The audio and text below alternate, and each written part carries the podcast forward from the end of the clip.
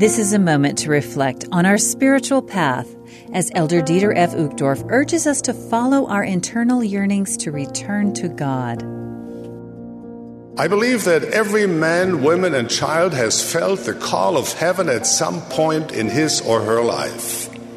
Deep within us is a longing to somehow reach past the veil and embrace heavenly parents we once knew and cherished.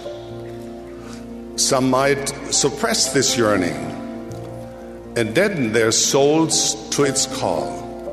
But those who do not quench this light within themselves can embark on an incredible journey, a wondrous migration towards heavenly climes.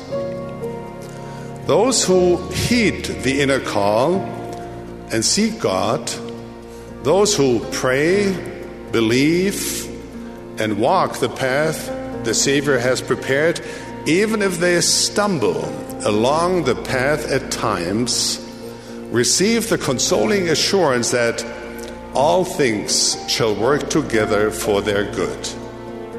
For God gives strength to the weary and increases the power of the weak.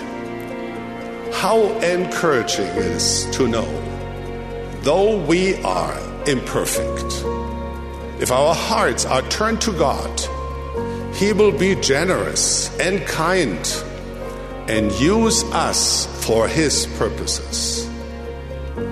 Those who love and serve God and fellow man and humbly and actively participate in His work will see wondrous things happen in their lives and in the lives of those they love. Come, join with us and trust the Lord. Lend your talents to His wonderful work. Reach out, encourage, heal, and support all who desire to feel and heed the yearning for our supernal home. Let us join together in this glorious pilgrimage to heavenly climes. The gospel is a transcendent message of hope, happiness, and joy. It is the pathway that leads us home. That was an excerpt from Elder Dieter F. Uchtdorf's talk, A Yearning for Home. This is a moment to reflect.